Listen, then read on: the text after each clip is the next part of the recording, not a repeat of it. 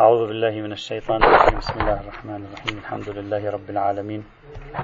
صلى الله على سيدنا ونبينا محمد وعلى آله الطيبين الطاهرين.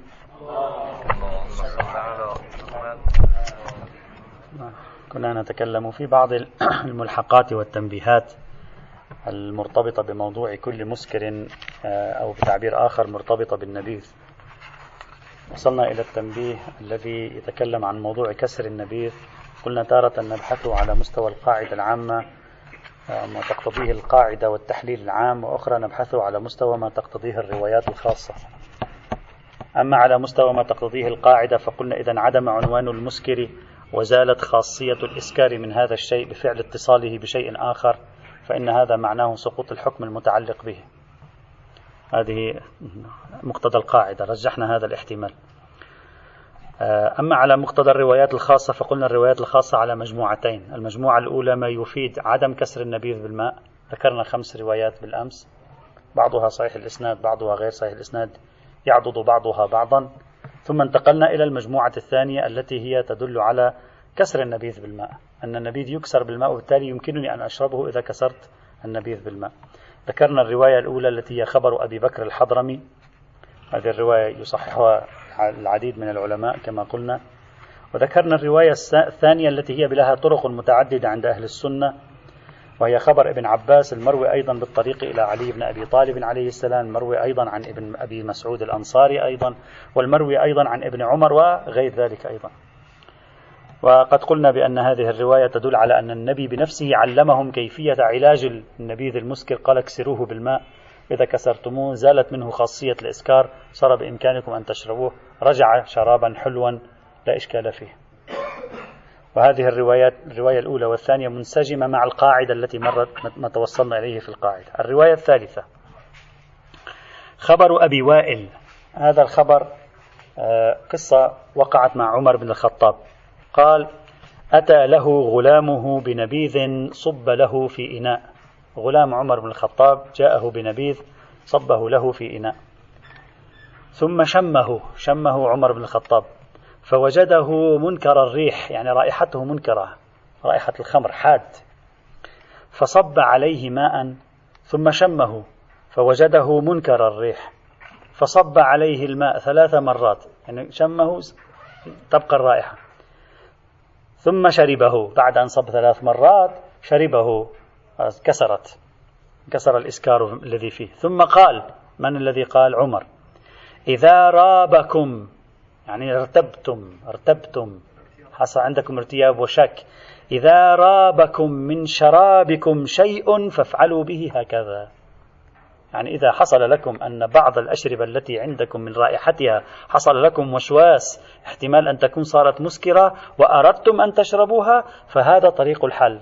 أن تسكبوا وترتفع حينئذ هذه المشكلة. ثم قال سمعت رسول الله صلى الله عليه وعلى آله وسلم يقول لا تلبسوا الديباج والحرير ولا تشربوا في آنية الفضة والذهب فإنها لهم في الدنيا ولنا في الآخرة. هذه الرواية التي يرويها المستدرك صاحب المستدرك النسابوري الحاكم النسابوري في كتاب المستدرك. ويقول هي صحيحة على شرط الشيخين مسلم والبخاري. الرواية واضحة في دلالتها على أن عمر كان يكسر النبيذ وبالتالي كسر النبيذ آه، يكون جائزا باعتبار أنه صحابي وما شابه ذلك كما ذكر بعض علماء أهل السنة. إلا أن هذا الدليل يمكن المناقشة فيه طبعا بمناقشة مبنائية وهي أن فعل عمر أو قول عمر ليس بحجة في نفسه. لأنه لم يثبت لنا حجية قول الصحابي عفوا حجية سنة الصحابي كما حققناه في بحث حجية السنة. قلنا سنة الصحابي ليست بحجة الحجة سنة سيرة الصحابة. إذا عقدت سيرة الصحابة على شيء لم يخالفه أهل البيت فإن هذه السنة والسيرة من الصحابة هي عبارة عن سيرة متشرعية يمكن لها أن تسعفنا في الكشف عن رأي المعصوم. أما صحابي صحابيان ثلاثة أربعة رأيهم هكذا. رأيهم حجة لهم وعليهم ولا يكون حجة علينا. طبعا البحث في حجية سنة الصحابة ليس شيعي سني. هذا ليس شيعي سنة السنة أيضا منقسمون فيما بينهم. بعضهم يقول بحجية سنة الصحابي بعضهم يقولون بعدم حجية سنة الصحابي مثلا الإمام الغزالي يقول سنة الصحابي ليست بحجة. الصحابي ليس الصحابة. الصحابي الواحد. سنته ليست بحجة. هو فقيه ونحن فقهاء أيضا. أبو حنيفة مع معروف عنه. سنة الصحابي ليست بحجة. هو فقيه ونحن فقهاء. لماذا يلزمنا رأيه يعني؟ نعم إجماع الصحابة جمهور الصحابة حجة. فهذا الكلام لو تم تاريخيا وثبت تاريخيا لا يمكن أن نستند إليه لعدم حجية سنة الصحابي. هذا مبني على من يرى حجية سنة الصحابي من أهل السنة. الرواية الرابعة.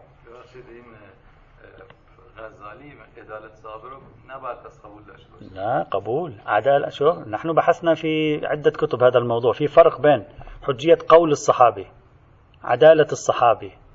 قول الصحابي اللي هو رواية الصحابي أعني عدالة الصحابي سنة الصحابي. سنة الصحابي هنا ليست روايته. إذا روى فهو عادل فتؤخذ بروايته عند الغزالي. قول الصحابي وسنته يراد منه اجتهاده نظره. هو أعطى رأي. رأيه وليس حجة. الغزالي يقول. أما لو روى نعم هو في حد نفسه عادل لكن عادل يخطأ. فهل فهل قوله حجة إذا كان هناك عادل؟ لا ليس حجة عليه هكذا يقول الغزالي. الرواية الرابعة خبر قصة وفد عبد القيس مع النبي، وفد عبد القيس جاءوا إلى النبي صلى الله عليه وعلى آله وسلم وكلموه في موضوع الأنبذة وكلموه في المزفة والنقير والحنتم والدباء وغيرها الأواني هذه اللي تكلمنا عنها سابقا. والنبي رخص لهم أن يشربوا من الجلود وما شابه ذلك. بعدين الرواية ماذا تقول؟ تقول ومما قاله لهم النبي صلى الله عليه وعلى آله وسلم قال فإن اشتد متنه يعني النبيذ فإن اشتد متنه فاكسروه بالماء فإن أعياكم يعني كلما زدتم ماء هم شديد. كلما زدتم ماء هم يبقى شديدا. كلما زدتم ماء هم يبقى يعني خلاص ما في مجال أن نزيد عليهما فأهريقوه. خلاص هذا ما في منه رجاء. لا شفاء من ورائه. عليكم أن تهريقوا هذا النبيذ لأنه مسكر. واضح الرواية حينئذ أن النبي يبرر كسر النبيذ بالماء. نعم إن مع الكسر فإن لم نجد أنه انكسر إسكاره ينبغي علينا أن نتركه. فإذا معنى ذلك أن المراد بكسر النبيذ بالماء كسره حد سلب صفة المسكرية عنه اللي هي الصفة التي جعلته حراما ومن دونها لا يكون حراما بالأصل. هذه الرواية لها أسانيد متعددة وطبعا توجد مناقشات في أسانيد هذه الرواية أيضا. في رواية أخرى أيضا من يعني في نفس هذه القصة يقول فإن خشي شدته فليصب عليه الماء. وفي رواية سألوه إذا اشتد قال صبوا عليه الماء. عدة روايات يعني منقولة بعدة صيغ وبعدة أسانيد. هذه رواية رابعة. الرواية الخامسة ما قبل الأخيرة. طبعا الرواية الرابعة أيضا هي رواية سنية. فقط الرواية الأولى اللي هي خبر أبي بكر الحضرمي المصحح عند العلماء هي رواية شيعية والبقية كلها روايات سنية. الرواية الخامسة قبل الأخيرة. خبر أبي هريرة عن رسول الله صلى الله عليه وعلى آله وسلم أنه قال إذا رابك من شرابك شيء فشن عليه الماء. يعني صب عليه الماء. أمط عنه حرامه واشرب حلاله. يعني أنت بصب الماء أزلت عنه الحرام. ما هو الحرام؟ مسكريته. فاشرب حلاله. حلاله شراب ليس بمسكر. على مقتضى القاعدة. هذا كلام منسجم جدا مع مقتضى القاعدة. الرواية هذه دلالتها كما قلنا جيدة إلا أن هذه الرواية تارة نوقشت بعكرمة عكرمة بعضهم عنده نقاش فيه وهذه الرواية بعينها وردت في مصادر أخرى موقوفة على أبي هريرة يعني أبي هريرة لا يرويها عن النبي وإنما يقف بها عند نفسه يعني يقول هو رأيه قوله هو فإذا كان هذا قوله هو فلا ندري هل هو صحيح هل هو رواية أو ليس برواية أصلا. إذا رواية هو برواية. إذا ليس برواية أصلا لا يكون حجة بالمرة حتى مفترض عند من لا يرى حجية سنة الصحابي عند أهل السنة. الرواية السادسة والأخيرة الخبر الموقوف على عائشة تقول إن خشيت من نبيذك فاكسره بالماء. هذا خبر موقوف أيضا مثل خبر الذي نقلناه عن عمر بن الخطاب والأخبار الموقوفة لا حجية فيها لعدم حجية سنة الصحابي ولا دليل على أنها نقلت ذلك عن رسول الله صلى الله عليه وعلى آله وسلم. هذه الروايات الموجودة في كتب الشيعة.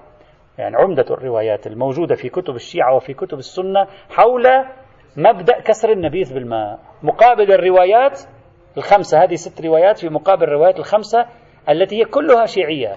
تلك الروايات الخمسة كلها شيعية. لا توجد رواية سنية. بينما هذه الأولى منها شيعية الباقية منها سني. هذه الروايات التي تدل على كسر آه، المسكر بالماء وقد لاحظنا أن أغلبيتها الساحقة ليست كلها أغلبيتها لم ترد في الصحاح عند أهل السنة في الصحيحين ولم ترد في الكتب الأربعة شيعيا بل بعضها موقوف على الصحابي وحجيته مبنية على حجية سنة الصحابي التي لا نؤمن بها وبعضها مردد بين أن يكون رواية أو موقوفا. كما رأينا. وهذا يزيد الطين بلة كما هو معروف. طيب الآن که بخونیم آدم بعد مفروض ذهنی تغییر اصطلاح نبیز به حالت مسکر شدن داشته باشه ممکنه همینا رو ازش بفهمیم. اما ممکنه بعضی موقع نبیز یعنی خرمایی که میندازیم داخلش باعث خراب شدن و بدمزگی آب بشه. یعنی دیگه آبش نشه خورد الرواية قالت أمط عنه حرامه. تتكلم عن الحرام. ثم لما شم رائحته شوفوا الروايات واضحة. مثلا الرواية الأولى اللي هي الرواية الإمامية لما قال قطرة من نبيذ قطرت في حب أشرب منه قال نعم إن أصل النبيذ حلال وإن أصل الخمر حرام. كلام عن الحلية والحرمة لا عن أنه خرب أو لم يخرب.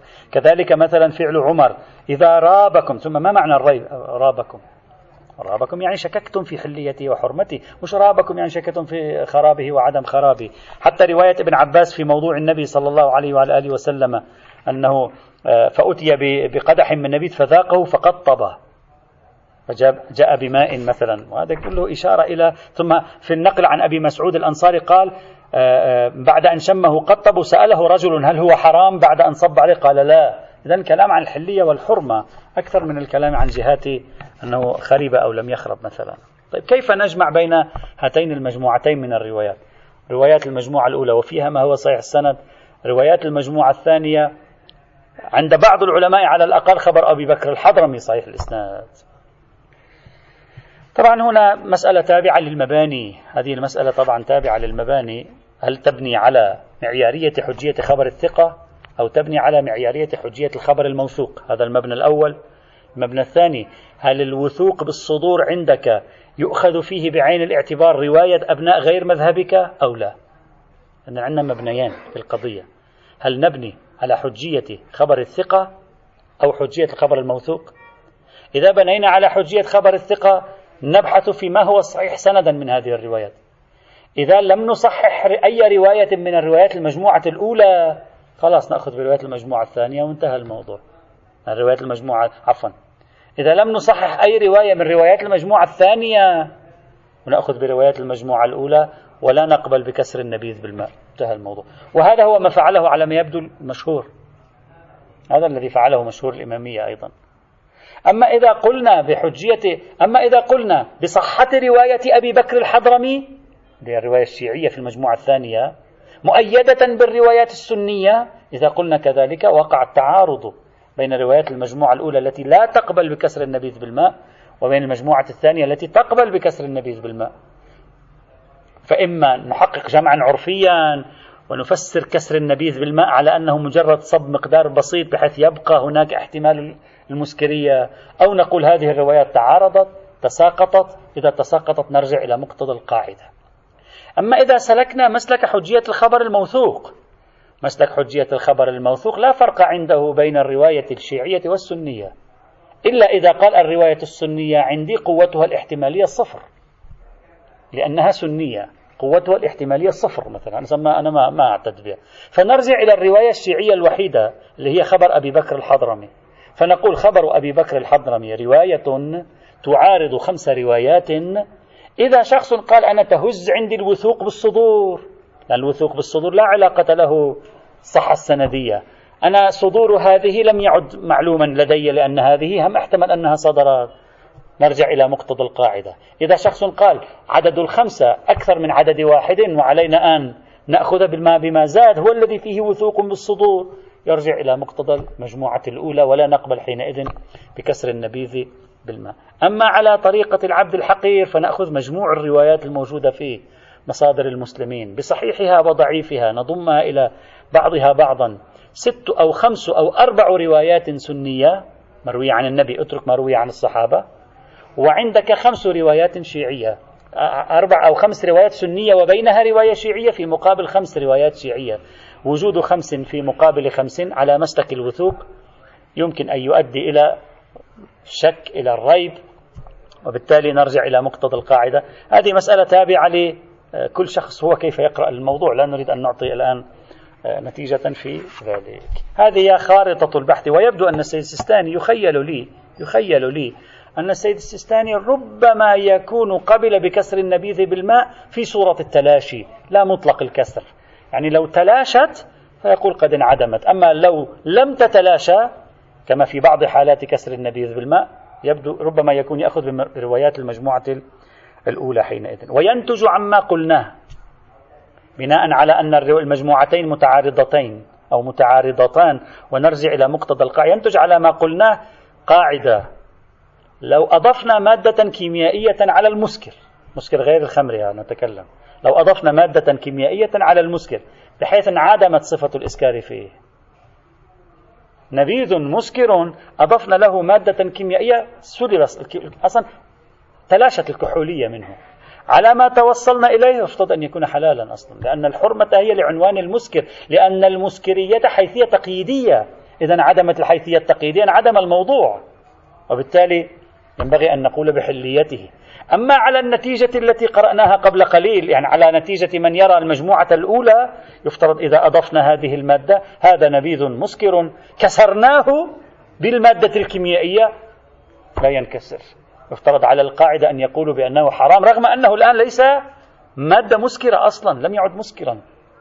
يفترض على القاعدة أن يلتزموا بذلك. أما على ما بنينا عليه فيفترض أن يلتزم بالحلية لأن الحيثية التقييدية انعدمت حينئذ. هذا كله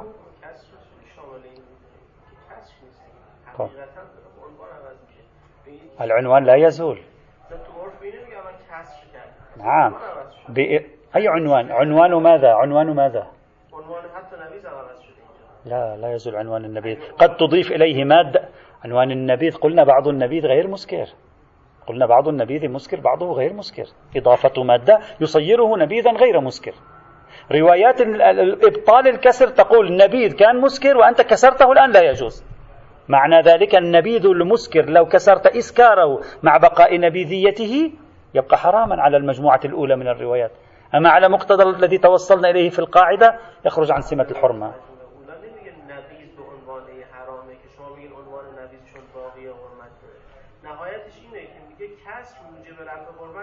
خب. نبیذ مسکر حرام کسر میشه قربت نمیشه الان سوال اینه که آیا این کار کسرش گفته میشه یا نه ما معنى الكسر؟ خب همین دارم میگم. تو نگاه عرفی کسر افزودن آب بوده تو اون نگاه عرفی اونها هم گفتن قطرة وقعت في في ماء. قال له لا ينكسر. يحرم شرب هذا الماء حتى لو كان جرة كبيرة. يعني في خصوصية للماء.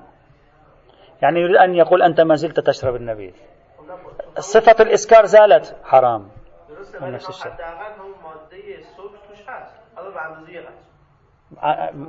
من قال لك؟ الرواية قالت ولو كانت ماء كثيرا حتى لو نقطة في داخل جرة أين يوجد مادة السكر؟ السكر أين؟ تلاشت. واحد من العشرة ألاف من العشرين ألف صارت. لا سكر ولا نبيذ موجود أصلا.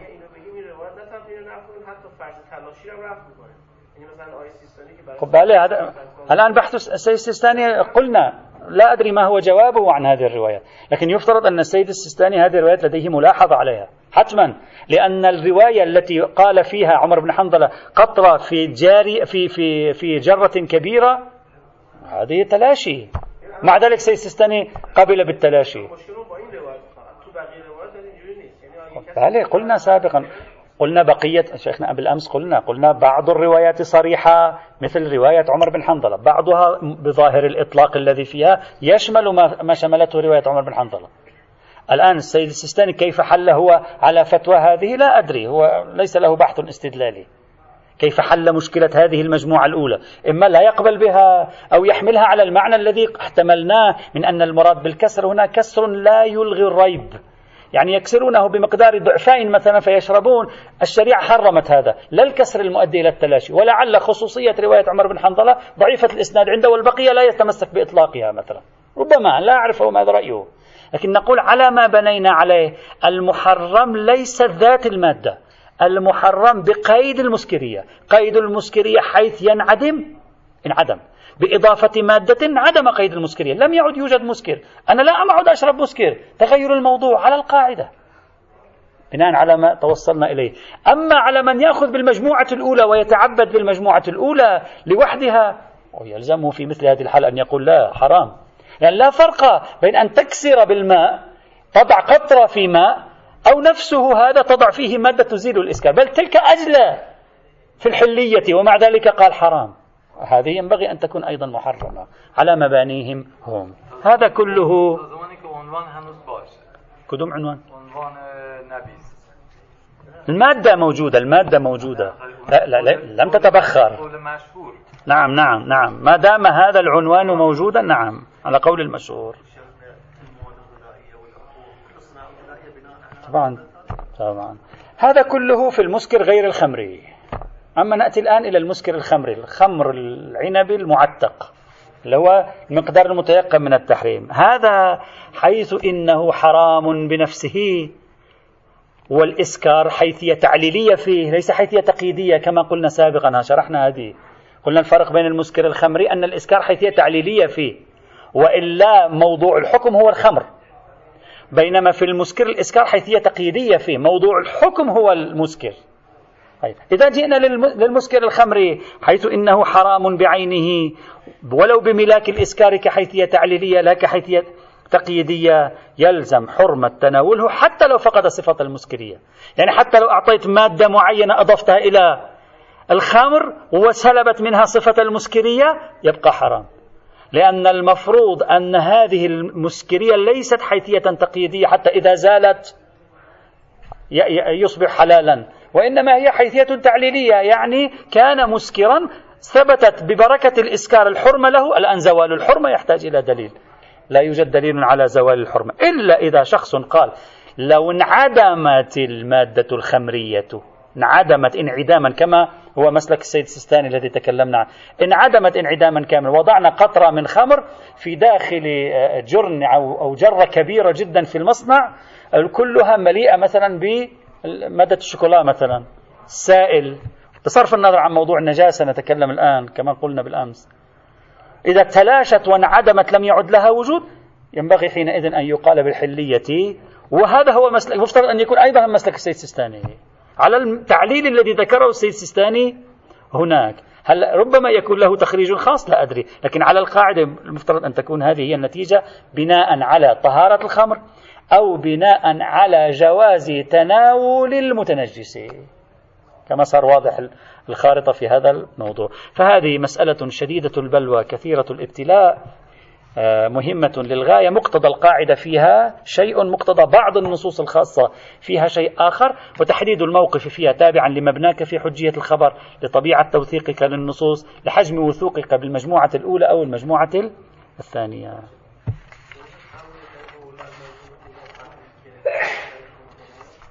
نعم. نتكلم عن عن ما توصلنا نحن؟ بلى بلى.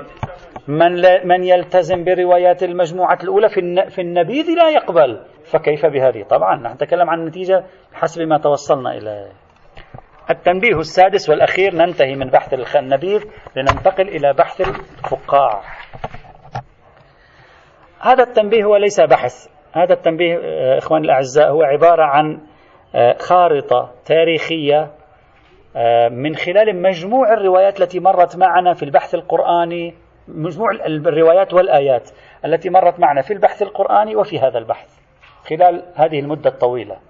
سأقدم تحليل تاريخي ظني ظني من الآن أقول لكم ظني لكيفية تطور مسار تقنين قضية الخمر والأنبذة من وجهة نظري فيما أراه الراجح في تفسير مجموع هذه الروايات.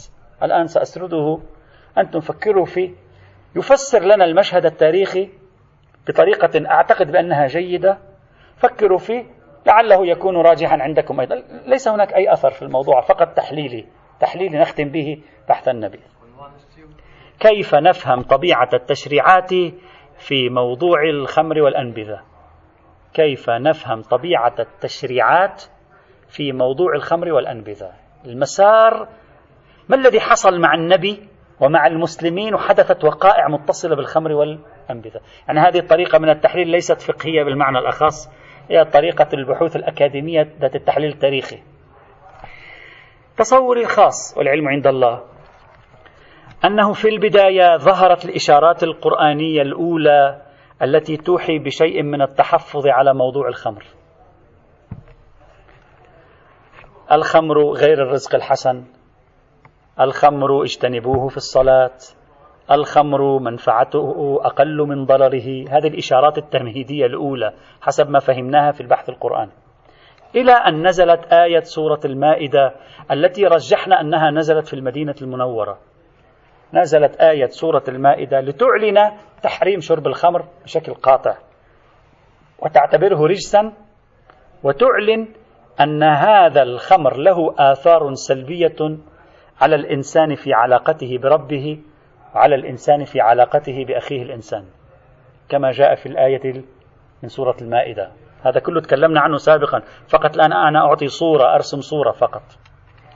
تلقى المسلمون هذا الوحي الإلهي بوصفه نص تأسيسي تغييري يغير نمط حياتهم لأن شرب الأنبذة والخمور وما شابه ذلك كان رائجا في حياتهم كما كان رائجا في حياة غير العرب من سائر الأمم في تلك الأزمنة. وإلى يومك هذا هو رائج. طبعا هذا كان يحتاج إلى مدة زمنية كي يعتاد المجتمع النبوي على تحريم الخمر. يعني ليست المسألة بسيطة. أنت تتكلم عن حالات ممكن تكون فيها شبه إدمان أو حالات إدمان. فمن المنطقي تاريخيا أن نتوقع أن القضية لم تكن بس خاصة لأولئك الذين كانوا خارج المدينة المنورة. ليسوا على مقربة كبيرة من النبي صلى الله عليه وسلم. تدريجيا بات يعرف أن الإسلام يرفض سلوك شرب الخمر.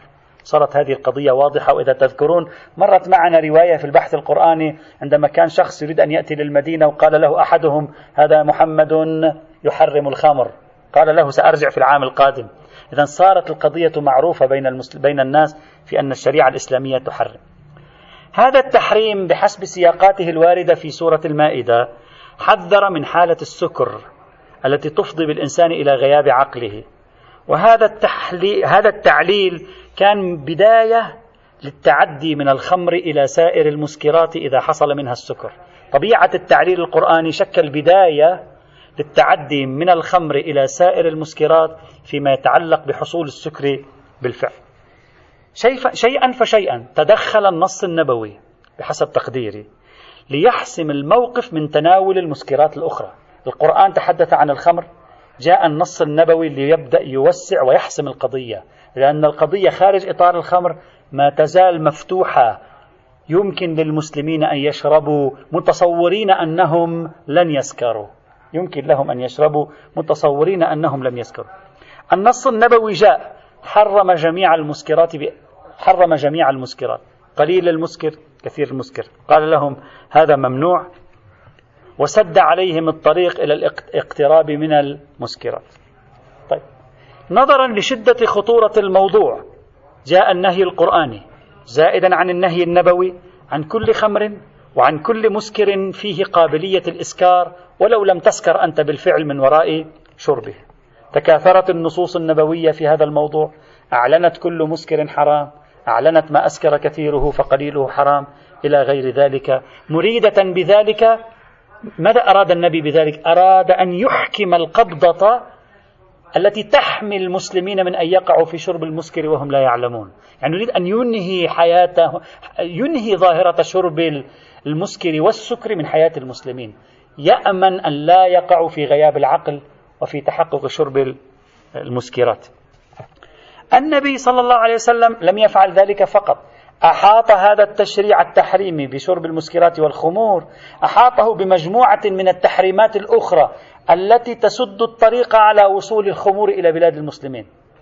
منع الاتجار بالخمر منع تصنيع الخمر منع آه، تبادل الخمر. عزر أو أنب في موضوع الخمر بالحد الأدنى عزر إن لم نقل وضع ثمانين جلدة عزر لأن مرت معنا الروايات في هذا. كانوا مثلا يضربونه بالنعال والأردية. هذه كلها كانت عبارة عن مجموعة من التشريعات المحيطة التي نسميها تشريعات تحفظية لكي لا يصل الخمر إلى بلاد المسلمين إلى جماعة المسلمين. لكي لا ينتج الخمر في جماعة المسلمين. بهذه الطريقة النبي جعل الخمر بعيدة عن حياة الإنسان المسلم. لا تصنع لا تتداول لا يتجر بها. بعد أن حرم جميع المسكرات في هذا المجال. لكن الآن فكروا معي جيدا بطريقة تاريخية. هذا الحكم بتحريم جميع المسكرات وهذا الحكم بتحريم الاتجار والتصنيع لجميع المسكرات واجه أزمة في حياة الإنسان العربي آنذاك. هي أزمة النبيذ أزمة الماء الحلو الذي كان عادة اعتادها الناس في البلاد الصحراوية لأن المياه مرة أو ثقيلة أو مالحة أو ما شابه ذلك. هذه شكلت مشكلة بالنسبة للنبي. هذا تقديري هذا تحليلي. الآن نحن أمام مشكلة. الناس تنبذ. الناس تريد أن تجعل مياهها حلوة. هذا يشكل ثغرة أمام النبي. لأن هذا يعيد حضور المسكر في حياة المسلمين. ماذا نفعل؟ الآن أن تكون مكان النبي كإمام للجماعة وتريد أن تحمي المسلمين من التورط في شرب خمر أو مسكر محرم. سددت الطرق. ممنوع تصنيع الخمور ممنوع تصنيع المسكرات. نقل الخمور نقل المسكرات ممنوعة. سد الطريق. نعاقب على من يسكر. كل مسكر حرام. كثيره قليله حرام. طيب بعد في عندنا ثغرة واحدة. الناس في بيوتها تريد أن تجعل الماء حلوا. من حيث لا يشعرون يسكر هذا الماء. إذا ما زال المسكر يصنع من حيث لا نشعر. ماذا يفعل النبي أمام هذه المشكلة؟ هذا تصور التاريخي للقضية النبيذ هي التي شكلت عمق تحدي كبير. كيف يستطيع النبي أن يحمي بتشريعاته المسلمين من أن يتورطوا في شرب المسكر حتى لو حرم صناعة المسكرات لن يستطيع يعني المسكر سيولد في بيوتهم من حيث لا يشعرون. ماذا سيفعل؟ هنا أنت فكر ما الذي يمكن أن يفعله النبي؟ هم بحاجة للنبيذ هم بحاجة للعصائر هم بحاجة للسكريات. ما كانت سكريات متوفرة بغير هذه الطريقة. هل يحرم عليهم ذلك جميعا؟ ومع ما في ذلك من ضيق وحرج عظيم على الناس. هذا مشكلة كبيرة. ماذا يفعل النبي في مثل هذه الحال؟ الأنبذة والعصائر في أصل الشرع كانت حلالا. غاية الأمر إذا عرضها الإسكار فهي محرمة. هذا كان في أصل الشرع. طبيعة المناخ طبيعة الجو الذي كان يجعل الإسكار قريبا. أعتقد بأن النبي كان يدرك بأن منع الأنبذة والعصائر التي قد تصبح مسكرة أمر غير مقدور. يعني يبدو لي هذا أمر صعب جدا. ماذا يفعل؟ يقول لهم أريقوا جميع أنواع هذه المياه وجميع السكريات والعصائر التي تشربونها لأن طبيعة مناخكم يمكن أن يجعل تفاعلا كيميائيا يؤدي إلى حصول الإسكار فيها. صعب. يبدو أمر عسير. الناس اعتادت على هذا في حياتها. سد باب مطلق العصائر ومطلق المياه الحلوة بسبب النبيذ. يبدو عسيرا. وتضييق أصلا على الناس. تضييق عسير على الناس. فماذا أراد أن يفعل وأنا أظن أن هذه شكلت عقدة. يعني إذا أردت أن أدرس النبي في تاريخ تقنينه لهذا الموضوع كيف أدار كيف دار النبي هذه الأزمة؟ أعتقد بأنها شكلت عقدة كبيرة. ولذلك إذا رصدنا تجربة النبي وفق النصوص التاريخية والحديثية نجد أنه قام بعدة خطوات. الخطوة الأولى. قال لهم النبي الأنبذة والعصائر ليست حرام. في حد نفسها ما عندي مشكلة معها. وليس مما حرمه الله ولا رسوله. لماذا؟ لأن النبي لم يرد أن يضحي بالرخص لأجل الحرام. لم يرد أن يضيق على الناس لأجل الحرام. لم يرد. أنت الآن تسوي عصير تجعله في الثلاجة في البراد في التبريد في مناخ معتدل في مناطقنا هذه كثير منها مناخ معتدل أيضا. لكن عندما تأتي إلى مناخ شديد الحرارة الأمر يختلف لم يكن عندهم شيء من ذلك. فإذا أول شيء فعله النبي قال لهم النبيذ حلال. تحلية المياه حلال حتى لا يوقعهم في حرج. العصائر حلال ليس عندي مشكلة فيها. حتى هو كان ينتبذ. حتى هو كان يشرب النبيذ. صحابتهم كانوا يشربون النبيذ ماء زمزم هم أيضا جعل فيه نبيذ السقاية. حسب ما ورد في بعض الروايات. هو جعل أو, أو العباس جعل والنبي رضي. احتمالات واردة. ما ما ما ما جعلهم يشعرون أن هناك حرج اجتماعي كبير سببه لهم النبي. يفوق حجم طاقتهم الطبيعية.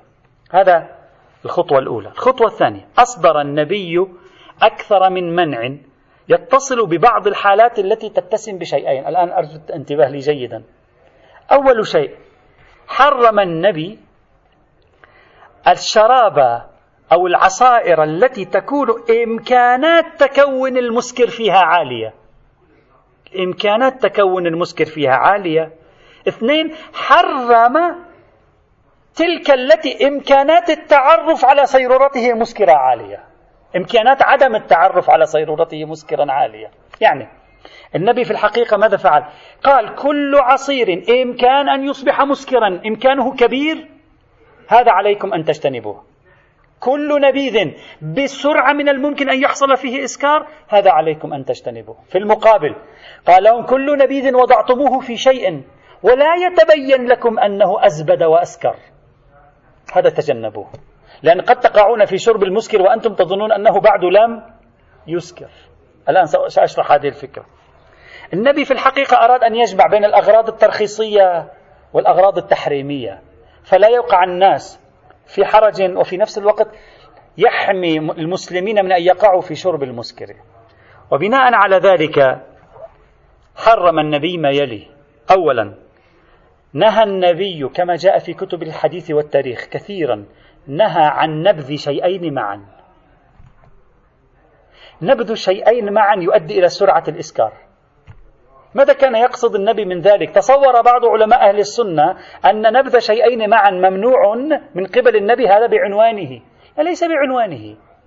هذا إنما فعله النبي في تقديري لأن نبذ شيئين معا يؤدي إلى سرعة حصول الإسكار وتورطك في شرب المسكر حيث لا تلتفت. ولذلك ورد عن النبي النهي عن نبذ الزهو والرطب النهي عن نبذ التمر والزبيب معا. النهي عن نبذ البسر والتمر معا. قال كلما وضعت شيئين معا تسارع حصول الإسكار. وقد أشار النووي أيضا إلى هذه المسألة وقال هذا أيضا يؤدي إلى سرعة حصول الإسكار. وهذه المسألة تعرف في الفقه السني بمسألة الخليطين تعرف بمسألة الخليطين ومسألة المنصف أو المنصف. الخليطان هما نقيع ما نقع من بسر أو رطب أو تمر أو زبيب يعني اثنين مع بعض. قال هذا يؤدي إلى سرعة الإسكان. والمنصف أو المنصف ما نقع فيه تمر ورطب. وهذه مسألة معروفة في الفقه السني. قالوا لا يجوز شرب نقيع الخليطين. وهم تصوروا أن النبي أسس حكما شرعيا جديدا اسمه حرمة شرب نقيع الخليطين. النبي لم يحرم شرب نقيع الخليطين. حتى الآن في السويد أنت تضع خليطين حرام. لا ليس له عنوان مستقل في تلك البلاد الباردة. هذا ليس إلا بسبب أنك عندما تضع أكثر من مادة سكرية معا سيتسارع الإسكار حينئذ. وقد حللوه وقالوا ذلك فيما بعد. حتى الفقهاء المتقدمين أيضا التفتوا إلى هذا الموضوع. فالنبي قال لهم انبذوا ما في مشكلة. شربوا العصائر والأنبذة ما في مشكلة. لكن الأشياء التي تسرع إلى تسبب سرعة حصول المسكر تجنبوها مثل الخليطين. فتفسير الشخص لنهي النبي عن الخليطين ليس أنه أسس حكما شرعيا وإنما سد الطريق على وقوعهم في شرب المسكر الذي هو الحرام الشرعي الحقيقي. لا أكثر ولا أقل. هذه فليس هذا أمر تعبدي كما فهمه بعض علماء المسلمين. من آه، لا أدري إذا توسعوا لا أذكر أنهم توسعوا لكن هذا هو الذي ذكروه. بسر ورطب تمر وزبيب أو تمر ورطب. فإذا بناء عليه ليست المسألة هذه تعبدية وإنما هذه المسألة مسألة الإسراع في الإسكار. لأنك إذا مزجت شيئين سكريين مع بعضهما في ذلك المناخ يسرع حصول السكر إليهما. هذا المورد الأول. إذا من الموارد التي النبيذ فيها يسرع إلى صيرورته مسكرا منعه النبي. قال أنبذوا ما في مشكلة. لكن هذه توقفوا عنها. المورد الثاني مسألة الأوعية. قلنا النبي نهى عن موارد سرعة الإسكار فيها ممكنة. هذا أولا. ثانيا النبي نهى عن موارد قد يحصل الإسكار وأنت لا تلتفت إليه وهو الأوعية. قضية الأوعية قضية مهمة في تاريخ النبي. أنه نهى عن أوعية معين أي أوعية؟ الأوعية التي لا تستطيع أنت أن تتنبأ بأنها صارت مسكرة. إذا جبت الجلد وهذا هم بحثوه. إذا أتيت بالجلد القربة التي هي من جلد ووضعت فيها تمرا وماء. بعد ثلاث أربعة أيام يزبد. يزبد يعني يؤدي إلى هذه الغليان. يحصل له رغوة على أعلاه. يزبد. ها؟ فأنت من الخارج من الخارج تستطيع أن تعرف أنه أزبد. لماذا؟ لأن إزباده يؤدي إلى السريان هذه المادة من جلده إلى الخارج. فتعرف أنها أزبدت. فتتحذر منها. النبي قال لهم في الجلود والجلال لا بأس. انبذوا. أما في الحنتم في النقير في المزفة وأمثال ذلك هذه هم فيها سرعة. مثلا المزفت أن تضع عليه تدهنه بالزيت يصبح له سرعة الإسكار. وهم أنت لا تستطيع أن تعرف أنها صارت مسكرة. لأن لا يظهر عليها في الخارج شيء. فأنت تقوم بأخذ الماء منها وتشرب فتقع في شرب المسكر من حيث لا تشعر. وهكذا النبي إذا ماذا فعل النبي؟ سمح لهم بشرب الأنبذة حتى لا يضيق عليهم. ومنعهم عن شرب المسكرات. ثم سد الطريق على وقوعهم في المسكر من حيث لا يعلمون. الطريق الأول ما يسرع الإسكار إليه مثل الخليطين. الطريق الثاني ما يسرع الإسكار إليه أو لا تلتفت أنت إلى أنه صار مسكرا فتشربه وتظنه ليس بمسكر بعد. فالنبي منعهم منه. إذا منع النبي من هذين الأمرين معا حتى يحسم الموضوع ويسد الطريق. فهذه كلها تشريعات نبوية ليست أحكاما أصلية في الشرع وإنما هي من باب سد الطرق كما يعبر الميرزا القمي في بعض بحوثه في مسألة العصير العنبي. وإنما هي من باب التحفظ على الوقوع في الحرام. ليست أحكام شرعية جديدة هذه فقهية تأسيسية أصلا في أصل الشرع في هذه المجال. وعليه وعليه بهذه الطريقة يعني حاول النبي إلى أبعد الحدود أن يجمع بين عدم إيقاع المسلمين في ضيق وبين أن يحميهم من التورط في الوقوع في الخمور. الخطوة الثالثة التي قام بها النبي هي أنه بعد مدة المسلمون شعروا يعني صارت الصورة واضحة عندهم. بعد مدة وضع النبي الصيغة النهائية قال لهم قال لهم خاصة موضوع الأوعية شكل ضغطا عليهم. رأينا في بعض الروايات أن أن بعض أهل اليمن جاءوا إلى النبي قال له هذه مشكلة نحن ما عندنا هذه الأوعية عندنا. ماذا نفعل؟ نشرب نبيذ. ماذا نفعل؟ فالنبي فيما بعد شعر أن هذه الأمور شكلت ضغطا فأعطاهم القاعدة. وقال لهم أنتم عليكم أن تلتفتوا إلى أن لا تشربوا المسكر. لذلك رفع حكم الأوعية كما جاء في بعض الروايات أن النبي فيما بعد قال لهم الظروف لا تحلل ولا تحرم إنما الحرام هو المسكر. فأنا فقط منعتكم عن الظروف خشية أن تقعوا في المسكر أنتم التفتوا بعد اليوم. أنتم صرتم يعني ناضجين وفهمتم القضية كيف هي. الآن من الآن فصاعدا عليكم أنتم الآن تنتبهوا في هذا الموضوع. في المرحلة الثالثة الخطوة الثالثة هذه قام النبي بثلاثة أشياء. الشيء الأول رفع النهي عن الأوعية وبين للمسلمين أن الأوعية ليست سوى طريق حرمته خوفا من أن تقعوا في المسكر. وبالتالي الفكرة عندكم الآن صارت واضحة. هذه النقطة الأولى. النقطة الثانية أصدر النبي نصوصا تبين معيار التحريم. يعني دائما كان يكشف عن معيار التحريم. وأن معيار التحريم المسكرية وليس النبيذية. المسكرية هي معيار التحريم. أصل النبيذ حلال وأصل الخمر حرام. هذا. ولذلك بعض علماء المسلمين تصور أن بعض الروايات التي تنهى عن النبيذ إذا تغير مثلا أو إذا اشتد أو إذا غلى يقول حرام. تصوروا أن عنوان الغليان والتغير والإزباد والاشتداد تصوروا أنها عناوين مستقلة في الشرع. هذه ليست عناوين مستقلة. هذه إنما قالها النبي ليشير إلى الإسكار. هو المعيار. لأنه عند الاشتداد يحصل الإسكار. عند التغير عادة يحصل الإسكار. عند الإزباد عادة يحصل الإسكار. بعض فقهاء المسلمين خاصة في الوسط السني تصوروا أن هذه العناوين عناوين قائمة بنفسها. يعني حرام تشرب النبيذ الذي اشتد حتى لو لم يسكر. يا أخي هي ليست قضية اشتد. حرام تشرب النبيذ الذي أزبد حتى لو لم يسكر. هذا الفهم في تقدير غير دقيق. النبي إنما عبر بهذه التعبير كي يشير إلى جهة الحرمة. وهي جهة الإسكار. فإن هذه لو وقعت فهي من علامات أنه قد, قد أصبح مسكرا لا أنها أحكام تعبدية. هذا الفهم التعبدي لتشريعات النبي في تقدير أوقع بعض فقهاء المسلمين في خطأ. الأمر الثالث تسهيل النبي على الناس إذا صحت طبعا الرواية التاريخية. يعني نتكلم الآن في الصورة المجموعية. تسهيل النبي على المسلمين لو أسكرت أنبذتهم. وهو عبارة عن موضوع الكسر. اكسروه تخرجونه عن الخمرية وال... آه، تخرجونه عن المسكرية ترجع ترجع الأنبذة إلى حالتها الطبيعية. وبهذه الطريقة تركز مفهوم المسكر في العلاقة مع الأنبذة ومع العصائر ومرت الأمور بشكل طبيعي ولكن مع الأسف الشديد. مرة أخرى بعد النبي صلى الله عليه وسلم خاصة في العصر الأموي والعباسي اختلط الحابل بالنابل كما يقال وانتشر الفساد والمجون بين المسلمين فتساهلوا في أمر الأنبذة وانتشر بينهم شرب النبيذ المسكر من حيث لا يشعرون ثم من حيث يشعرون.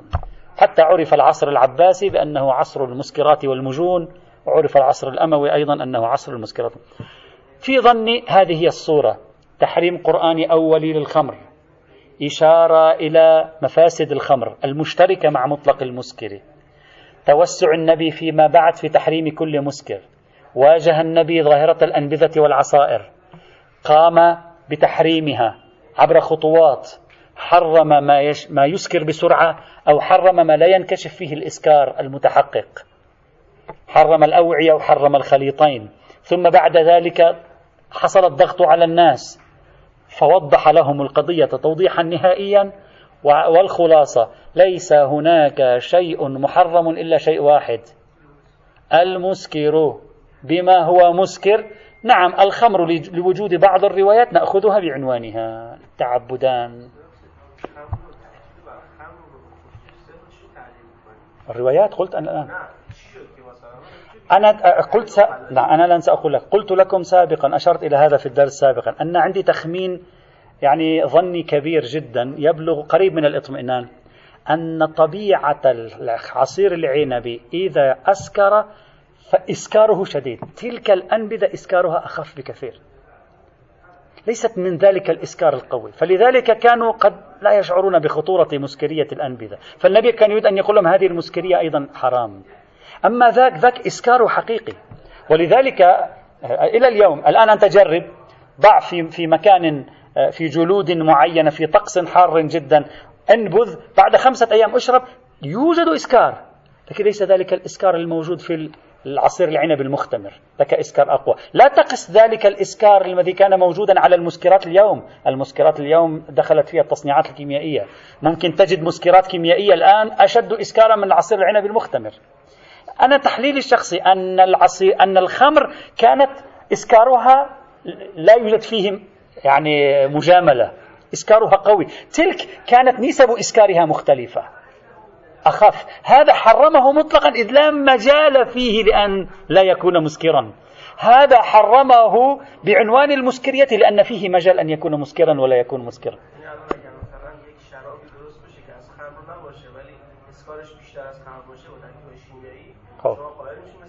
لا أقول لا أقول لا أدري.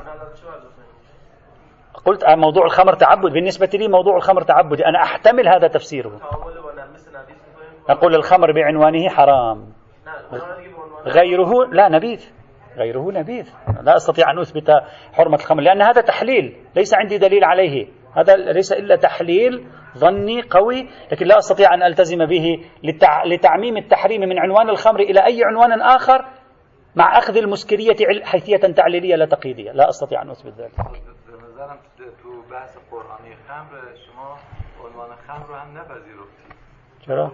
که خمر به خاطر مسكرية بخاطر نعم في البحث القرآني قلنا لكن قلنا فيما بعد البحث الروائي هو الذي جعلنا نلتزم بحرمة الخمر. قلنا هذا. قلنا لو بقينا ونحن والآيات القرآنية يمكن أن نلتزم حينئذ بأن العبرة فيها المسكرية. نعم. لكن قلنا بعد ذلك الروايات العديدة التي ذكرنا قسما منها كبيرا منها تبين أن الخمر حرمت بعينها. لذلك قلنا تبرير الجمود على الخمر هو تبرير حديثي وليس تبريرا قرآنيا. هنوزم نمیشه نظر داد یعنی نظر قاطع صادر کرد چون فرمودید که ما اینجا از قرآن استفاده کردیم که خمر لاسکاره ها. آه الحديث لا يعارض القرآن يعززه ويضيف. نمیدونم الان یعنی یعنی هنوز یعنی کامل نشده نظرتون به نظرم چون خودتون کامل نشده. خمر رو ثابت کردید که خمر به عنوان خاص نداره به خاطر اسکاره. روایات رو بررسی کردید که خمر به عنوان خاص داره یه قاعده هم باید بعدا بفرمایید که رابطه اینا با قرآن چطوریه؟ این اینجا نظره رابطه چی با قرآن؟ نفهمیدم. قرآن وقتی فرمود که خمر به خاطر اسکارشه خب. انما یورید شیطان خب خمر به خاطر اسکارش بود. روایات گفت خمر به عینها حالا هنوز یه زمان مونده که رابطه این روایات با قرآن تعارض لا ليس تعارض. أين التعارض؟ قلت لكم لا يوجد تعارض. هذه إضافة. يعني تلك حرمت بملاك الإسكار. هذه قالت بعينه حرم نه فرمودید یه جایگاه دیگه بحث میکنیم سراغ این. حالا شاید الان بخواین نتیجه حرفتون بگید ولی ما هنوز أنا لم أفهم بعد إشكالكم شيخنا. يعني لا أعرف أين المشكل. شيء ما هو الإشكال؟ أنا ما أفهمه بعد بوضوح. خب. خب.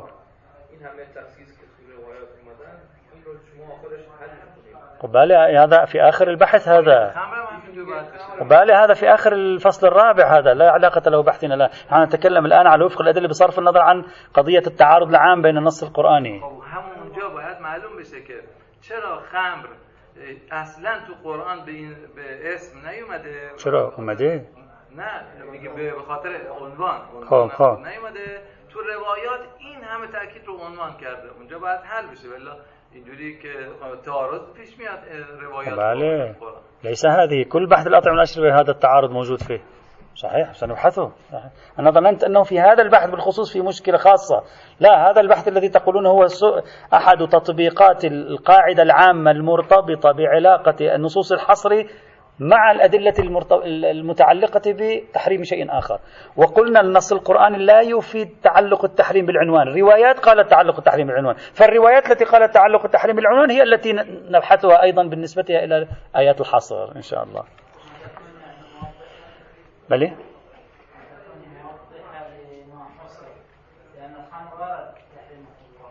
بغض النظر عن مشكلة تعدد الروايات إلى ما هو خارج حصر القرآن تكون هي موضحة لما حصر في القرآن من هي الموضحة لما حصر؟ الروايات الذي حصر في القرآن واضح ما في كلمة الخمر بآيات الحصر شو موضحة؟ كيف تكون موضحة ولا توجد كلمة الخمر في آيات الحصر؟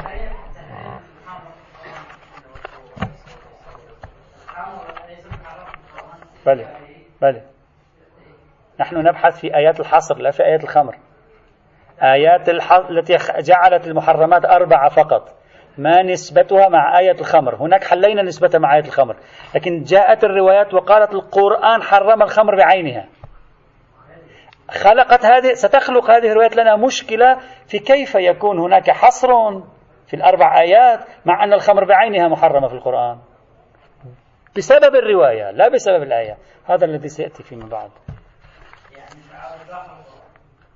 تعارض القرآن لا علاقة له. الرواية لو بنينا عليها سهية ستقول لنا يوجد تعارض داخل القرآن.